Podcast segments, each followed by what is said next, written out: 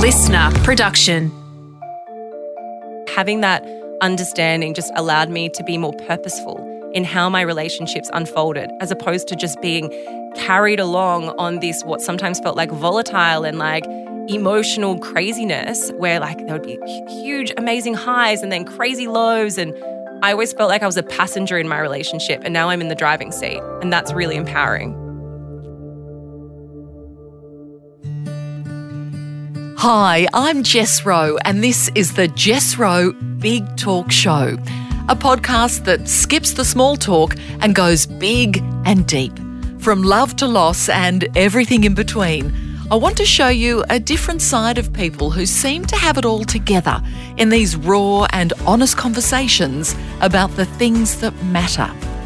I don't know about you, but I really crave connected conversations so I'm going to dig deep to give you a new window into the souls of the people we're curious to get to know and understand. There might be tears as well as laughter as we celebrate the real life flaws and vulnerabilities that make us human. Laura Byrne and Brittany Hockley are best friends who also happen to host Australia's biggest female fronted podcast. They're now authors with their fabulous self help book, We Love Love, an unfiltered A to Z of modern romance and self love. The pair first bonded sharing their experiences after being contestants on separate seasons of The Bachelor.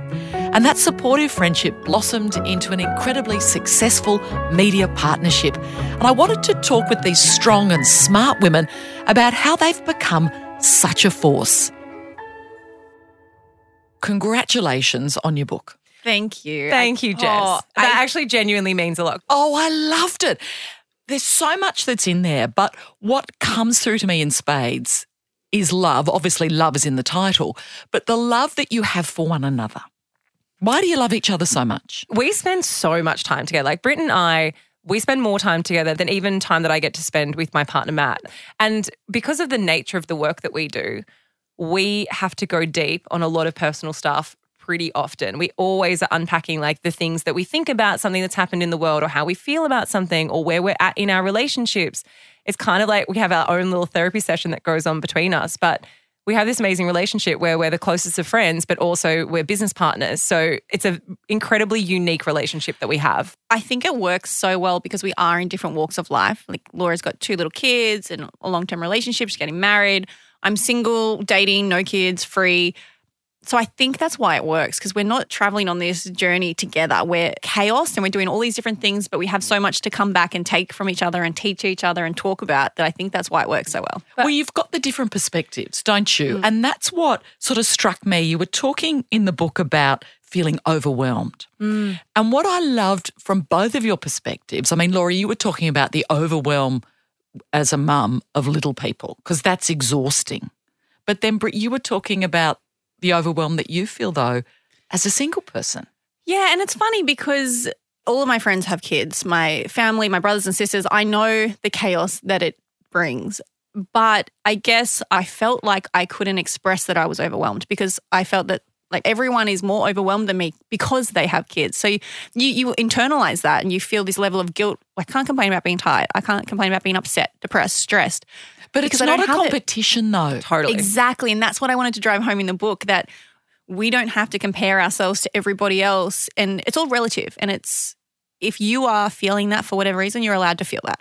And also, you can have space for both. Like, one person could, on paper, be more overwhelmed. They could have more work on their plate. They could have more parenting duties. There could be more literal things that they need to do. But someone could have more mental overwhelm. And for whatever reason, they're not coping with that. And just because the two of you aren't coping doesn't mean that one person needs to be not coping the most. And we do that with our friends sometimes. We do that with our colleagues where we're like, oh, you're complaining about how you feel. Well, you don't even know the half of it. And I think we need to stop competing on that point. Like Exactly. the internal eye roll when you uh, someone complains to you and you feel like being like, uh, like you don't even know, you know? So that's what we wanted to drive home in that chapter. which you have done, I think, so incredibly. There was a lot of things that opened my eyes. I'm a little bit more I don't want to say older because my beautiful producer, Nick, always says, don't say you're a granny. But sometimes I do feel like a bit of a granny when I Jess, read sometimes I feel like a granny. Don't worry. oh, you probably would have felt that a few times in this book. But when I'm reading, well, okay, nudes, about nude pictures, I just think, thank God I'm not dating now. When was the last time you sent a nude? That's what I want to know. Never once. Never. you never even was like, hey, hubby, look at this. I look fire today. No. also, Jess, don't say thank God you're not dating right now because some of us in this room still are dating. So I, I need some optimism here. No, of course, No. but Brittany, that's the point. I was falling in love, having different relationships or situationships. I mean, that's a whole new word, which we can get into later, before there were iPhones, before the internet. So for me to hear about nudes, Imagine sending a nude, right? You would have had a film camera. You would have taken it. You take it to your local store. You get it developed. Some pubescent 14 year old boy is going through your photos, being like, well, your nudes are ready for pickup. Then you have to go pick them up. But it's, it's a dangerous world we live in. And I think that's what we wanted to drive home to. Sending nudes, great. That's okay if that's what you want to do. But be hyper aware that once something is out in the stratosphere, it is out there. And you have to be very trusting of whoever you're sending it to. You have to understand that there could be a risk that it could end up somewhere else. You know, I was in a long distance relationship. because you sent one to Laura, didn't you, to get her sort of approval? It was very much unsolicited. I'd like to have that on the record. I think you said I took a good nude, and then the next message was the nude, and I was like, "That's the most recent one I've been sent in a long time." I was still on the fence because it's not something I did. So I thought, like, how can I decide if I send this or not? And the only answer was obviously to send the nude to Laura So my and, friend. and say, A, is this hot? Rate this out of 10. B, should I send this to Jordan? And within two seconds, there was like a, that has to go out immediately. She was like, send that. I mean, Brittany's seen like half my birthing videos and whatnot, so like seeing a strategic nude really didn't. I mean, it was not that obtrusive to be No. true. That's great. I can't even believe I'm asking this question. I've never asked anyone this question. Go for it. About dick pics. Oh yeah. Because I've never, of course, had a dick pic. And and I was like gobsmacked Do you want to one? read. No. but how? I, I can give you one if you want. thank no, you. don't want to see it. But I don't think penises are attractive. no, no You're not alone. A soft penis isn't attractive, and even a hard penis, I don't want to see it, like uh, in a photo. No. But, but anyway, I'm digressing. But the other thing that made my jaw drop was that you said they're curated, like people Oh. save their best pictures. So this was a story. for story. other relationships. Well, I'll probably repurpose my Picasso nude at some point. Uh, like, it was really? great. No, So I'm joking. I- I wrote in. Your laugh rivals mine. I That have is my favorite part of the podcast episode. Jess, your laugh is phenomenal. Okay, so I wrote a story in the book. It was around the very first time I ever got sent a dick pic. I was in a situationship. It was like a long distance thing. We both lived in Bondi at the time, but he had gone overseas and he was in LA. And he'd been away for a couple of weeks and the messages were getting spicier. And he asked me to send him a topless photo. And I, at the time, was like, I'm at work. Like, it's uh, no. Like, how the hell am I going to do that? And then he was like, just go to the bathroom. And I was like, we go to the bathroom, sit in a cubicle, and take a photo of my boobs. You Like, did it, didn't you? No, I didn't. But then I was like trying to bide myself time. I was like, okay, why don't you send me one? anyway, so then he sends me this picture, two minutes, literally, not even two minutes, 30 seconds later, ding. And I was like, oh, that was real quick. Like, what did he do? Just pull his pants out and take a photo down there?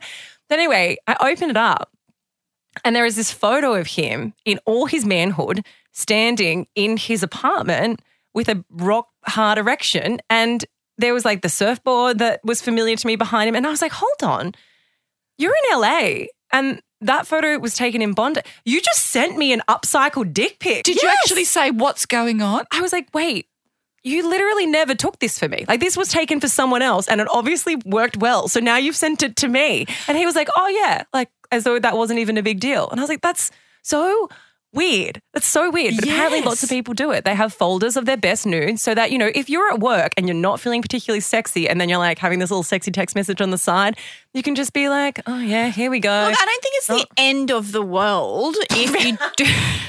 but I don't think anyone, I don't think you're alone. Nobody that I know likes receiving dick pics. I don't, I don't want to, it does nothing for me. I don't want to see it. I don't well, think you want to see it. sexy, and, and I again, it's a generalization. But I think as women, our sort of sexual life is more about fantasies and mood and feeling, as opposed to I don't want to see that. I'm with you, Jess. I don't want any of it. Okay, well, neither of you are single right now, so this one's in my this ball is my park. I suppose, in a way, almost, Laura, I'm a bit with you that if the house is clean and the dishwasher is empty and maybe my husband's cooked dinner, which he doesn't, but all of those things are more likely listening- to get me in the mood. I think that also goes back to the whole feeling of overwhelm. Like when your partner steps up to the plate and they've done all the things, not that because like they're doing it out of duty, but just because they they also want to be in a house that's well taken care of. You're matching each other 50-50 in the workload. You're also then matching each other 50-50 in the mental load. That to me is very arousing. Like when I'm not expected to do everything in the household and I am I hate saying lucky because it's I, I'm not lucky. I just I chose well. I chose a man who is he is incredibly hands on with the kids. He's incredibly hands on with the house, but I'm so grateful for that because I know that that's not the norm in everyone's relationship. Well, of course, your husband is Matty J, because that's what I'd love to talk about The Bachelor mm. and reality TV. Because what I think's extraordinary again about the two of you is that you were on different series of the mm. show, but you bonded over that shared experience, didn't you? lucky we're on different seasons, wasn't it? Yeah, it'd be, I don't know if we would have the same relationship or friendship if Britt had been making out with Matt on my season. Let me ask you about that though, because that's something I've always grappled with when I've watched that show. That I would feel so jealous, and I don't think I could bear to then hang out with a whole lot of people in a house afterwards when they've been kissing someone that I really like. Like I'd want to, I don't know, push them off the bunk bed or poison them or do something. Like I- Poison. That's a bit extreme, We, we're literally in bunk beds as well. Like Yeah, for we anyone are. who doesn't know, in the Batch Mansion, it looks all beautiful on screen, but the behind the scenes is far from luxe. Um, It's a all, hostel. All the girls live in bunk beds. Yeah, it truly feels like you're on Contiki, like a bad version of Contiki. Um, look, it's a it's a weird environment. I think for me, I had been dating for a long time, and I kind of was very used to the fact that most men and women who are dating are seeing multiple people at the same time. There's very few people these days who go on a date and they're committed from day one to seeing where that goes and then choosing someone else. So, in my mind, I was like, well, look, he's pretty much just doing what every single guy I'm dating has done to me, except he's being fully transparent about it. but you're seeing them. But Yeah, you're seeing hanging out with them. But the difference was, it was like, at least I know, like, I know he's not having sex with them. I know that it's only a kiss, and then he's exploring whether or not he has emotional feelings for them. I think with us, there were some girls that I really connected with and became really great friends with on the show. And I didn't feel jealous. I was like, you know what? You are an awesome chick. And if he chooses you, we'll probably still be friends and I'll sleep in the bunk bed in your spare room. Um, and then there were other people that I felt more jealous of, but it was probably because I didn't have the friendship with them. And that kind of maybe brought out more of my insecurities. But the show absolutely makes you jealous. Absolutely, it makes you feel insecure. It makes you question or not whether they're invested in you or they're invested in someone else because you have this amazing time with them. And, you know, Matt and I, we had the first, it feels so long ago, we had the first kiss of the season. And then we would have these incredible, like really beautiful times together. And then the next day, another girl would have come home and been like, I did this and I did that. And you take one step forward and two steps back in self preservation. Cause I'd go, oh, okay, well, it's not real. It's not real. And it wasn't until that very final day when he was able to say how he felt about me that that's when I was like, okay, cool. It's real now. And we're going to start fresh from this point. The only way I can describe how I feel towards you is. Laura, I love you. I love you too. I think you are so perfect. I was so ready for you to break my heart. I think the opposite for me. Ah. Yeah. I, well, I mean, it's just a personality thing, but I'm not a jealous person. and I never have been. And I went in with a very practical attitude. And that was if he wanted to be with someone else, that's okay because I don't want to be with someone that doesn't want to be with me. So I genuinely wanted him to find out which connection he wanted because I didn't want a fake relationship. I wanted to know that at the end of the day, he knew everyone and he chose me, which we know he didn't, but he almost did. let's just back up a bit for those who perhaps aren't as familiar with it. Essentially, I mean, the honey badger, he didn't choose either of you. And I mm. reckon that was gutless of him to just go, I'm not choosing anyone. I have a heavy heart right now, Brittany. I- It's both of them. It's both you are amazing women, and I just trying to trying to find my way in that cloud is it's too much for me right now. It was an unusual choice, Yes. especially because, as far as our conversation was going, it was me that until the morning of, eh, you know, and that's a lot of that wasn't shown, obviously, and it does not. To be clear, like. uh, It does not bother me now. I'm so, he's just had a baby. I'm so happy for him. He looks so happy, and that's what all I would want for him. But See, that's very generous of you to do that. I would be, I know being bitter and twisted isn't good, but I It's a great look, Jess. There's only so much hate you can hold on to, Jess, that you gotta let it go. I also, I think, you know, uh, in some ways, that was handled poorly um, on his part in terms of like explaining the reasons why, because he kind of just like disappeared and didn't do any press or media. So people were left making up their own assumptions as to why. But also, I look at it from the flip side. I'm grateful that, and I don't want to speak on your behalf, Britt, but like, I'm grateful that he didn't choose any. If he wasn't sure, don't just pick someone to like tick a box and then try and make it work because you've got to just be a happy couple in the media for a couple of months. I think that Totally, He- but don't lead someone down the garden path. You know what I'm saying? yeah, he he made what was also a very difficult decision. He probably just didn't need to make you so uh so sure that it was going to be you. I guess. But yeah, like, look at us now. Yeah, it's a real love story. Are. Here we are. This is the real love story from The Bachelor. but The that unexpected is one. so true. And I think that's what's so beautiful. So, how then did you meet?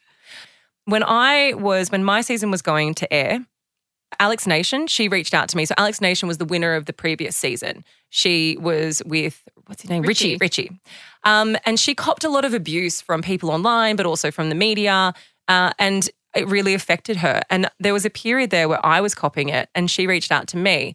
Now she had figured out that I was the person at the end purely from the edit. I think if you look really closely at the edit and you have been in that situation before, you can kind of figure out who the person is. Once you've been on the show, you know. Oh, really? Yeah, You- you, know it all the you're like, tricks. they're coming third, they're second, they're so, first. So she reached out to me and it was like a real duty of care. And she sort of said, you know, um, if you need anyone to talk to, I'm here. The mob always moves on. And that really, really helped me in that time. And, and it really helped our relationship as well, because there was a little while there where when the show finished and the Australian public were divided, I thought, how can our relationship ever survive if people hate us being together so much? Even though there was lovely people, And it, of course, it felt loud. Because, and how do you deal with that? Because I was quite shocked to discover in reading your book that you had to manage all of that social media mm. yourself. So you're reading all of this hate. And mm. unfortunately, it's within our human nature, I think, we focus on the negative. That, yes, there were lovely things and lots of love for you both as a couple, but then we read the negative stuff and you hold on to that. Totally. How did you and it was manage that? It was of a different time because I don't think that that's the way that it's managed now. But at that time, we had full access to our social media, and the only kind of guidance we were given was to just block and delete and ignore it and not engage. But we're so negatively geared as people that when we read something that's nasty, you could read 10 awesome comments about yourself, but the one thing that's horrible is the thing that you hold on to. So, just back to kind of how we then connected through The Bachelor, we then got a year down the path, and Matt and I were so solid. The mob well and truly had moved on. And we were watching the season play out, and I just knew from the edit that Brit was at the end. And I had said to Channel 10, if anyone needs anything, if anyone just needs to speak to someone, it doesn't matter where they've placed, let them know that I'm open to speaking to them. And there was a real sort of like, oh, no, don't get involved. Like, we manage this. But I reached out to Brit because she was copying it online. And, and I just said, look, if you need to speak to anyone, I'm here. Um, I don't know the outcome, but also I just want you to know it probably feels like everyone hates you right now, and they don't. Um, and then within, I was like, here's my number, no pressure if not. And She within even pressed sent. five minutes, Brit was on the phone calling me. And then that's kind of where the friendship came from. I actually remember it went something like because it was at the very end, and I was getting a lot. They want it to be a quite volatile ending, so they they play something out. People start to pick you as a character. You know, pick who you want to win, and you you become a character. You're not a real person anymore. Yeah. And I was getting a lot of hate, and I got a message from Laura that said, "I can only imagine you haven't left your house in days because there are paparazzi. Uh, You haven't left your house in days. You haven't gotten out of bed. You're crying. You're eating an excessive amount of food. This is my number if you want to talk." And I called her, and I was like. "Are Is this candid camera? I was like, "How are you watching me? Like ice cream buckets next to me, haven't left my bed." And and the friendship just started like that. We started to catch up, and then not that long after, I, I knew I always wanted to do a podcast and I, I just never met the right person. And then I met someone as, I don't know if I'm allowed to swear on your podcast. I met, Of course you can. I met someone as fucked up as I am. And I was like, you're it. I was like, In you're the it. best possible way. I was like, oh my God, like this is the This is synergy. this is it. And then that's, that was literally the birth of Life Uncut. I'm not a swearer. I don't mind you swearing, but I, I'm not a swearer. But but I agree with you in the sense of we're all. Slightly effed up. Oh yeah, we are. Thank you. can Thank you for can saying say that for me. messed up. No, Slightly but, but we're up. all no, but we're all we all have our stuff. Absolutely. And, but, but the problem is, I think people feel they've got to hide it and sort of project this facade to the wider world. But why I think both of you have connected so beautifully and built such an incredible brand and successful podcast and business is you cut through that crap and people can sort of see part of themselves in both of you and they everyone goes oh thank goodness. It's hmm. not just me. It's this is what i'm talking about or thinking about or worrying about or stressing about. Do you know, it's interesting you say that because when the show very first finished and we were thrust out into this, like, okay, you're this reality TV couple who have to be like the perfect pinup couple. But also, I looked at people like Anna Heinrich and Snezana, and they are just beautiful, well put together, always wear gorgeous designer labels, always look amazing in like in any sort of candid paparazzi shot. And then there was me, and I was like, I don't fit the mold. I don't fit what I thought the mold was for this bachelor person. And for a while there on on Instagram, specifically on social media, I was trying to be very perfect. Like I would only post photos where I looked a certain way. You know, I would use the, the smoothing tools to be like, let's get rid of my melasma or my pigmentation. I, I wanted to look perfect. And then it would really get me down because I'd receive messages from people which were negative messages. It might have even been something about the way I looked or what I'd done. And I was like, this is literally as perfect as I can be. And it's still not good enough for people. And that really, really rocked my self esteem. And it was, I don't know what the turning point was. I, I've always thought, like, what was that catalyst? Like, what was the shift? And I think maybe it was becoming a mum. Um, but there was something that really changed in me where I was like, do you know what? I just don't care anymore. If people don't like me for being me, then I'll lose some, but I probably will gain the people that are my community, that are my people. And that's exactly what happened. Um, I have no qualms in talking with no makeup on, with ba- with breast milk down my shirt. Like I just don't care anymore. Well, it doesn't matter as much. And another part that really struck me reading your book was when you spoke about how, for a brief moment, you dabbled in a bit of Botox and filler because you were sort of buying into this criticism. And was it your brother or a friend or someone who basically said, What are you doing? It was my brother-in-law. I don't even know if he realizes this. Um, so I was away in New Zealand, and I had I had gotten like a little bit of filler in my lips. I had gotten um, Botox in my jaw and Botox in my forehead, and I had what else had I done? I think I'd gotten some filler in my cheek. Like I'd literally within the space of six months, I was like. I, I need to look better. Whatever that was, I didn't want to be different, but I needed to be me, but better. Um, and I was obsessed by it. Like I, every time I looked in the mirror, I'd be like, "Oh, I don't like this about myself. I don't like this." And that was really messed up for me because I'd never done that pre the show. I'd never ever been so focused on my imperfections, but because other people had focused on my imperfections and other people were so quick to say things that were negative about me, you know, I, I would look in my mirror and I'd be like, I never hated my nose before, but this person said I should hate my nose. Now I hate my nose. So anyway, I did all I did, these things. This is going back about five years ago now. And the first year that Matt and I were together, we went on a holiday to New Zealand. And I sent a happy snap of me and Matt to my sister. And my sister wrote back and she said, Mikey, which is my my brother-in-law, had said to her, What has she done to her face? And I don't think either of them meant it in how brutally that came across. But I I got the message and I remember reading it and I remember like looking back at the photo and I was like, I don't I don't I don't know why. I don't know why I'm doing this. I don't like myself anymore. I don't feel any less insecure. I don't think I look any better. And that was a really important turning point for me where I just went, okay, I'm gonna be me. And I'm not and and I, I don't want anyone to think that like I have anything against plastic surgery. If you're doing it for I have you, Botox. I have Botox. and I still get Botox from time to time in my forehead. But the thing is, they're the things that I'll do for me. But I was trying to change the way I looked to be better. But the problem was, is I didn't know what better was. I didn't know what the end goal was. Why was I even doing it? And it was because I thought I needed to be better, to be more liked by other people. And that's when I really assessed how messed up that is as a whole concept. And there's so much to unpack there. And I'd never thought of it this way, where you talk about you have to love yourself Mm. before you can love someone else. But in fact, that's not how really you see it. I mean, like, yes and no. It's a bit of an uphill battle, isn't it? It's like you, you do want to love yourself so that you are you feel whole and you are ready for someone else to come into your relationship. You don't want to you don't want to feel like there's a piece of you missing that can only be filled by somebody else. And I say that because, you know, I've been single the better part of 10 years. I've I've had one relationship in that time with my recent ex, but like I've been on my own a long time and it, it takes a long time to be okay with that. And I am I'm very happy on my own. Do I want somebody to come and love me? Absolutely. Do I need that person to come and stitch me back together? No, I don't. And I think that it is really important for people to love themselves. And exactly what, what Laura just said, do whatever you want to your body, to your face, to, to anything, but do it because you're doing it for you, not mm-hmm. because you feel like you need to do something to get a partner, to be cooler for for Instagram, you know. So it's a it's a real catch twenty two for me when I think about it, and I, I get emotional about it because I hate to think that people are out there thinking that they have to go and change their entire look or their entire body because I can't get a boyfriend or I can't get a girlfriend, and the only way that's going to happen is if I get a facelift, boob job, liposuction, uh, hair extensions, you know, the whole kit and caboodle. If you want to do that for you, go bonkers. But yeah, it's and it's not as easy as that. It's the the annoying thing is when someone says just love yourself as you are.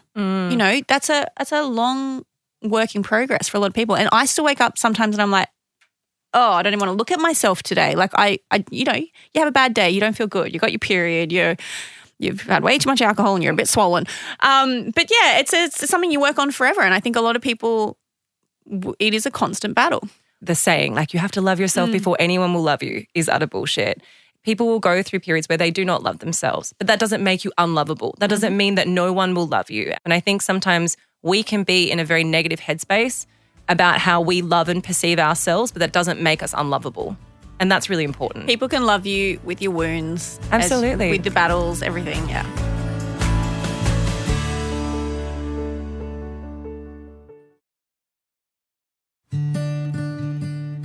And Brittany, I want to talk about the sort of work that you've done. And I know you've spent quite a bit of time traveling. Wanderlust is such a big part of who you are. And also, you spent some time with a Buddhist, with a monk, didn't you? That was such a random time of my life. And uh, I attribute big changes in my life, big pivotal moments to that month. I spent a month with a Buddhist monk. And when I say a month, um, it wasn't a month intensive, it wasn't on top of a hill in Tibet where we didn't speak. It was. That'd be very hard. It was a very Not to speak. no, but I mean, this is crazy, right? I've been to nearly Especially for us. But they do that. They do these silent retreats. I've been to nearly 60 countries, all like everywhere. And I ended up doing this in England, of all places. I stumbled across him literally in the street one day. I caught his robe caught my eye and I was like, what is that? And I looked, I looked down underground through this window. This sounds very like not ideal, but it was underground. I looked down, he looked up, and there was this monk, and we locked eyes, and he waved, and I waved, and then he just said, "Come, come in," and I was like, "This could be a big trick and disastrous, or this could be great." So I went in, and we just chatted, and he was there to do teachings, and I thought life has literally ushered me to this point, and um, I could talk about him for a long time. He was hilarious. I know you don't think monks are hilarious, but he was a very funny monk.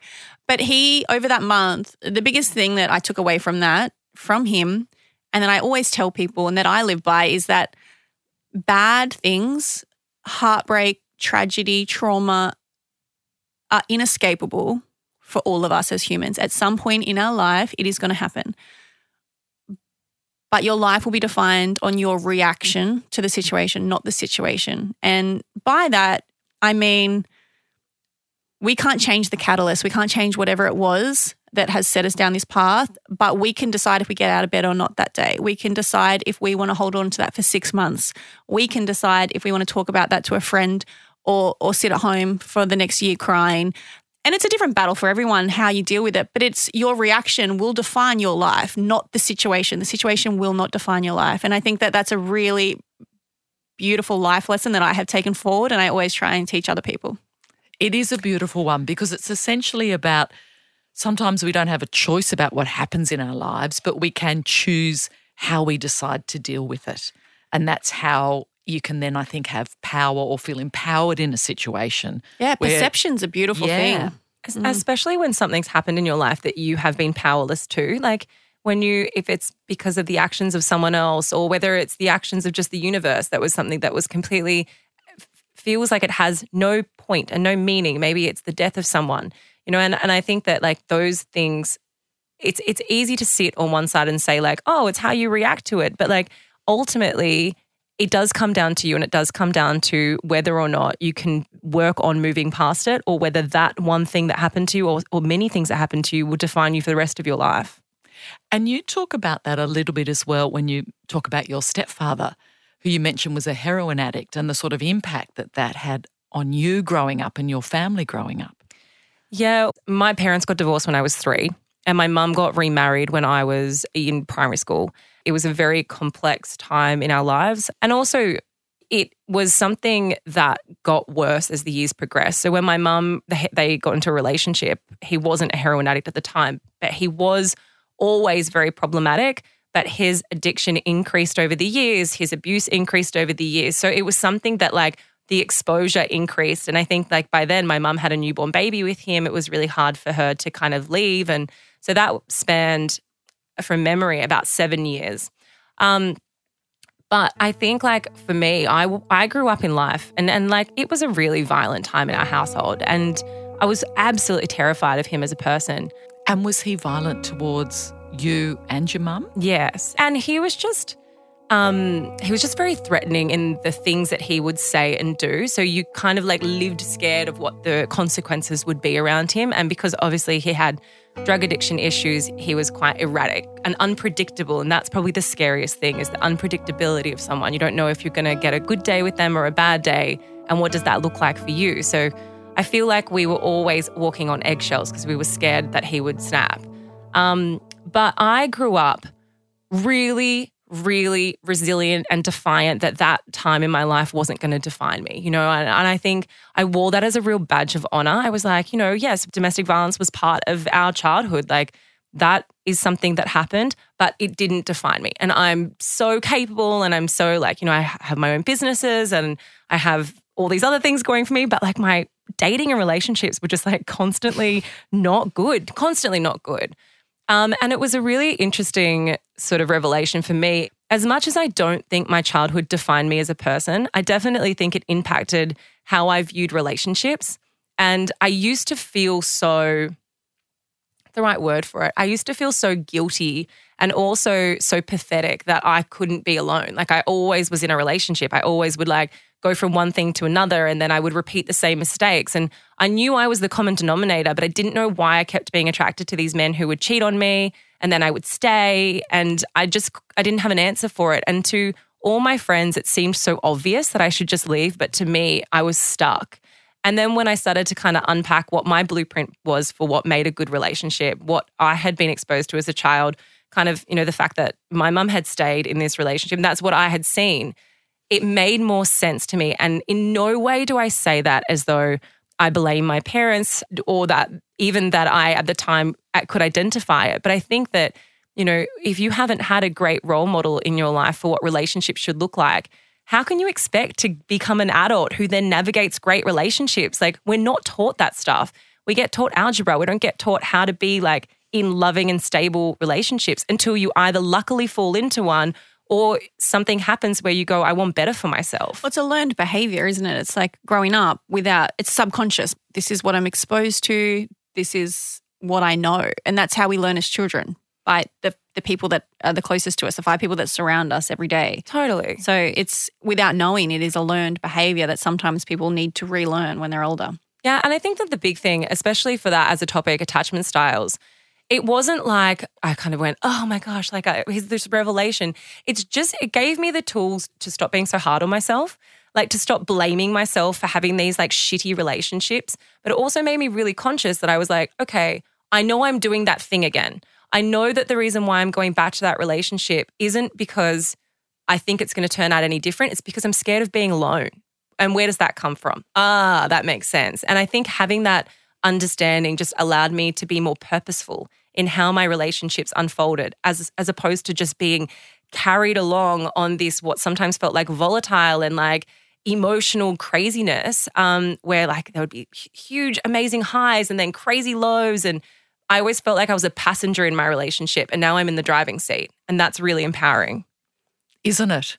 that's beautiful hearing you describe that in a way and how you have turned your life into something yeah so and it- magical and wonderful. Uh, I guess uh, my my worry with having these conversations more so was, and that's why we put it into the book because we've done the podcast for three and a half years, and I've never spoken about my childhood, and it was because I never wanted someone to be able to like listen to it and then to misinterpret. I think sometimes when we speak things and then it's rewritten into magazines or whatever, it can be misinterpreted out of context, and I would hate my mum to to think that I harbor animosity for that time or that like I even that I even like um what's the right like that I even worry about it in terms or that I project anything. I think at the time she did the best that she could with the tools that she had based on what she knew and we live in a very unique time now where there's so much access to self-help, self-improvement, podcasts, there's so much information that you can arm yourself to better yourself. But not even self help, help. Help. help. Help. So, like for someone in that situation now, we we have the tools and the power and the knowledge, Totally. the accessibility, the internet, the phone. There are helplines, there are centers you could go to. It wasn't like that always. Yeah, I agree completely. And there's less stigma. Yes, the stigma I think is still around for some people to actually reach out, but very much the message now is I think if people are listening, if this brings up issues for people, please know that you're not alone. And by you sharing your stories in such beautiful ways, it reassures people that they're not alone. Well, I think also what it goes to show is that, you know, I, I think for so many, for so long, we kind of thought that domestic violence and drug addiction happens in households of like low socioeconomic. We, it happens to like, it happens to someone else's family, happens over there, but couldn't possibly happen in my family. And there's a lot of judgment that's around it. And I guess when you hear people talk about it in a more kind of we, when we when we unlift the veil on it and we say, "Hey, these things happened in my household, and they can happen in any community. They can happen at any socioeconomic. I mean, it can happen in literally any household, and it doesn't make that person who is the victim like they are the victim. You know, they didn't ask for it. They didn't stay longer It's than what they should have. They're not to blame. Yeah, and it's such an easy and dismissive thing to kind of think, "Well, why didn't they just leave?" There are hundreds of reasons why people can't leave. And it's, I mean, over the years, we've done quite a number of pretty heavy interviews with people that have been in just domestic violence situations, um, you know, have lost their lives. We've spoken to family members of people that have lost their lives Oh, to truly domestic violence. Um, truly very serious, horrific conversations, but we've had them because they're important and there have been reasons behind the we've had the conversations. But I'm I'm really proud that Laura has gotten to a place now where she can talk about it and the control is hers, the power is hers, and she's done it in a safe place that she's happy with. And it's, I'm just proud of her. It's just nice to see. Oh, that's so beautiful. yeah. Thanks, honey. Is there something, Brittany, that you wouldn't share with your audience? We do share a lot. If we think someone's going to feel less alone or they're going to get a giggle out of it and it's going to pull them out of a dark place, we share that. But, peop- also you share serious stuff too. I mean, you were Yeah. you talk about freezing your eggs and going through that particular journey. I'm in my mid 30s, I'm single, my fertility is not great. And I've had this realization that quite possibly what I thought my life would look like might not happen. And like I could I could cry right now thinking about it because it's it's something you don't expect to happen to you. And um, I don't get vulnerable often, but I put this reel up. I was like, stuff it, I'm gonna do it. I put this reel up of me being upset and just talking about my fears. And the number of women that wrote to me saying, You put that perfectly into words what I'm feeling. And I've, I've, I've always felt like I was the only one. And they're the reasons that we do it. They're the reasons we do that. But there, there are definitely things that Laura and I both will never share. And I think it's really important that people realize we don't tell every single aspect of our life. There are some things that we will always hold close to our heart. But at the end of the day, things like that, if someone's going to get something from it and it makes them feel better, that's why we do the podcast. I Totally. hope though it, it made you feel less alone as well because sometimes I think as a woman you do have this idea or notion of this is how my life is going to unfold and by this age this will happen and I'll be a mum or this and this and this and often things don't go to plan. And this is a realization I've only just had as well that the the amount of space and real estate that fertility holds in women's mind without even knowing. You might even you might not even think it's it's happening, but it is. As you age, we know we have a biological clock. We know that there are problems.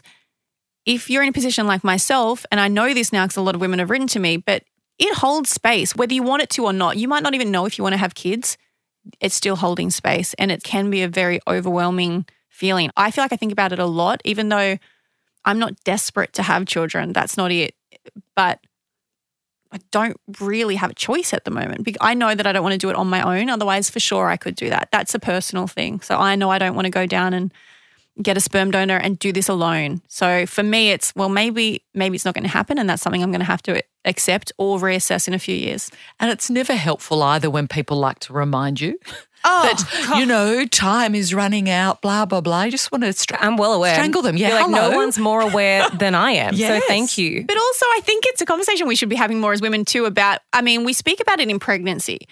Why you shouldn't say to someone, "When are you having a baby?" Because we don't know what they're going through. I think it's the same thing for a lot of women. Like, oh, they're just around the corner. Stop thinking about it. It'll happen when you least expect it. All very well-meaning, very innocent. But you're like, oh man, you th- like. Hello, uh, what do you want me to do? not helpful. What, what, what corner is it? How many corners are there? Where's the corner? Tell me, send me in that direction. I'll You're head like over there. mine got lost along the way. Oh He's yeah, taken a mine's wrong GPS turn. is going like bonkers. So, yeah. But, uh, okay, I'm going to put my hand up and be one of those people. You are such a special soul, though, Brittany. Oh, thank you. You are. That's a There's going to thing. be a beautiful person. There is. Brittany's Yeah. internally More eye than rolling right one. now. I know. Sorry. No, I'm, gonna actually be- not. I'm not. That's a. It's a lovely thing to say. I just get awkward with compliments, so I'm like, No, we need to. We need to kind of take those compliments on board. I cannot let you both go without asking about fingers in bottoms. Oh, Jess. I think this is directed at Laura Byrne. I've been seeing this on your notes, I and I wondered when you were going to pull it out. I think the uh, right term for that was a pinky in the stinky. is uh, someone wrote in and they said Laura looks like the type of person who would have anal sex, but not Brit. And I was like, we were both offended. I was like, I don't know what that means, but like Brittany got offended that they thought she wouldn't do it, and I was offended that they thought I would do it. So I was like, I don't know which one's the right. Um, but I said uh, famously, which was wonderfully requoted by every single news outlet in Australia. Uh, I don't like to have anal sex, but uh, look, every, everyone likes a pinky in the stinky. And it turns out that not everyone does because a lot of women wrote to me to tell me that that's not the case. Jess, do you like a pinky in the stinky? I mean, Jesse's going to cut that right out of this episode. You can say yes or no because your producer's there. She can edit it. blink, blink twice. Before I answer that, what I want to ask about though is then it's reported and written about. yes. How then, I suppose, does that make you feel? My look, this is, I think, the, I've had probably the worst version of this. Um, I once told a story on the podcast, and this is something that has like it stayed with me and it truly hurt me. I told a story on the podcast uh, quite a while ago, and it was that consent can come in many forms, right? Consent doesn't have to just be sexual. It can also it just be the way that someone treats you. And I said that in my early 20s, I dated a guy who used to think it was really funny when we had a shower together to try and pee on me, right? Disgusting. Disgusting. And I said that was super degrading, but but at the time and with my age, and because I didn't quite understand what that looked like in a relationship, I was like, oh, he's just trying to be funny. And I didn't really think about how degrading and what that actually implied for the rest of our relationship. The fact that he thought it was funny to piss on me. And so I said this story and it was all around consent. And then it was repurposed in the Daily Mail, which was like Laura confesses sex act with ex. And I was like, wow, that's that's a crappy headline, but also I don't expect anything better. So I was like, kind of just let it go, didn't dwell on it too much. Um, and also, we're kind of used to getting a few crappy headlines. Look, that I was like, look, let that one slide. But when Britt and I had our radio show announced, we had a really awesome interview, or we thought it was awesome, um, with a big publication. Uh, there was going to be a full page newspaper publication about the radio announcement. And it's it's hard being two women in media when you're like, we felt like we'd really achieved something. And we were like, surely that's enough of an article. Surely two women who started a podcast on their own from literally nothing, who have now in the spare bedroom. in a spare bedroom, After with two kids, after twelve hour shifts in emergency, with earning no money for a long time. 34 million downloads. I was like, that's a, like, yes, we did it. I'm so proud of us. And the journalist asked me, How does Matt feel about how much you share on the podcast? And I was like, Oh, he's across it. Like, I don't share anything. And I was like, Is there anything specific that you think I've shared that I shouldn't have? And it was kind of like, No, no, no. The entire article was about m- this me sharing that I had been pissed on by an ex. That was the whole article. It was like Laura and Brittany get radio show and they're so open and talk about the golden shower. And it was just this so, it was written in such a demeaning way. It was purposely written in a way that was supposed to be like, like, like, look at how scandalous and like grotesque they are with the stuff that they talk about. And they've been given a radio show. And I read it and I was genuinely devastated. I was like, Mm. I was like, not only did did you interview us for 45 minutes, you you wrote the entire article you wrote was based off a Daily Mail article that was not true. And if it was true, I'd have no problems with it. But I was like, what do women have to do for their successes to just be enough to report on? That you have to have some sort of scandalous like side story to it. And and that's and I, I, it just blew my and that that's probably the one big time where I was I felt super disappointed and did it stop me from sharing on the podcast? No, but did it make, Good. did it make me a bit like resentful and kind of uh, uh, kind of wary of the media? Absolutely. Like I don't have time in a lot of ways for traditional media Well, anymore It's because the uphill battle of women Yeah. in media of of what it, like exactly what you just said. What does women have to do now? How much do you have to achieve? I, I'm just going to throw something in. I just thought about Laura and I. For two years in a row, were lucky enough to win the Listener's Choice Podcast Award. oh, this was bad. This was the thing that got me the most. A- Again, I was like, what on earth do we have to do for somebody to just write one positive thing and be like, well done? We won this award, second year running, that Matt obviously came to the awards with us and we got a photo. Matt in the middle. 'cause He's a- very supportive, But he's you know? part of it. You know, it's we're all a little family. So we have a photo, Laura and I on either side, Matt in the middle.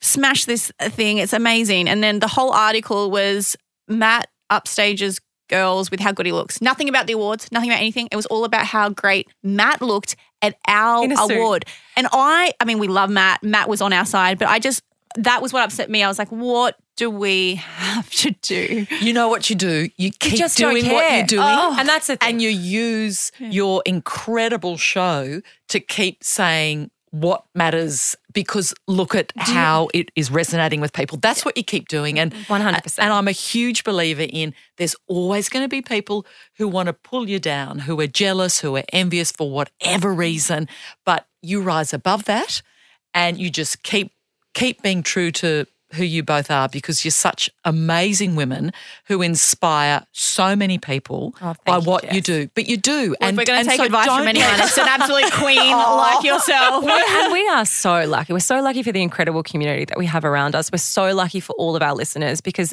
it, it genuinely is this really close knit community.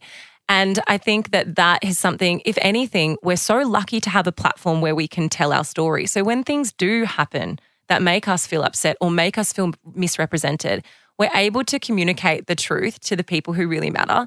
And that's really, really powerful. And I guess I, the thing that when it, when when these situations happen and we see it in the media, we see it with Lisa Wilkinson. Uh, the one of the one of the stories recently was like when she was sitting in the window having a cocktail by herself, and how it was presented in a way that she was so sad and lonely that she must be by herself having a cocktail. Or having the time of a life. or we look at Zoe Foster Blake, who's incredibly successful. She goes to the gym, and all they write about is the expensive clothes that she wears to the gym. And you know why she wears expensive clothes to the gym? Because she owns an $84 million business. I would too. So would I. So because would she anyone. worked hard. But it's opening people's eyes to how our perception of someone can be manipulated because of the way that the media writes about them, and especially women. And I think that being a really conscious consumer is so important.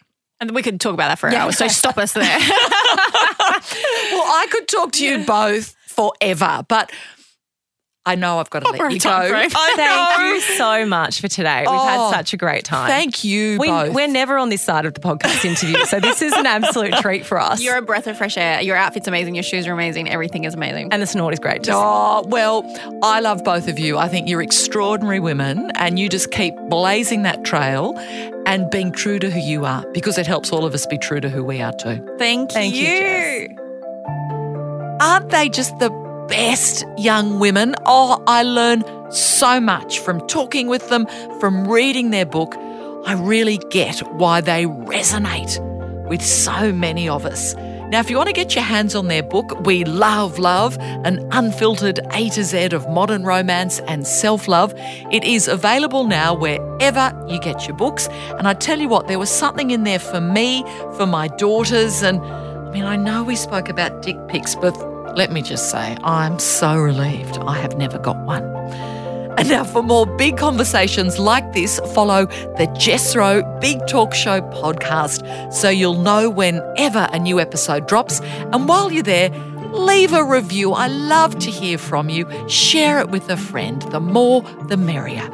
And if you enjoyed this episode with Laura and Brittany, I reckon you'll love my chat with Abbie Chatfield. One day I, I, I realized that when I edited photos of myself, I would get more likes. And I just started to feel a bit sick about it because I thought that's damaging my the way I see myself. I think the only way that I can get more likes is by editing how I actually look. And it was more about how it damages my psyche. So that's why I don't edit photos anymore. The Jess Rowe Big Talk Show was presented by me, Jess Rowe, executive producer Nick McClure, audio producer Nikki Sitch. Supervising producer, Sam Kavanagh. Until next time, remember to live big. Life is just too crazy and glorious to waste time on the stuff that doesn't matter. LiSTNR.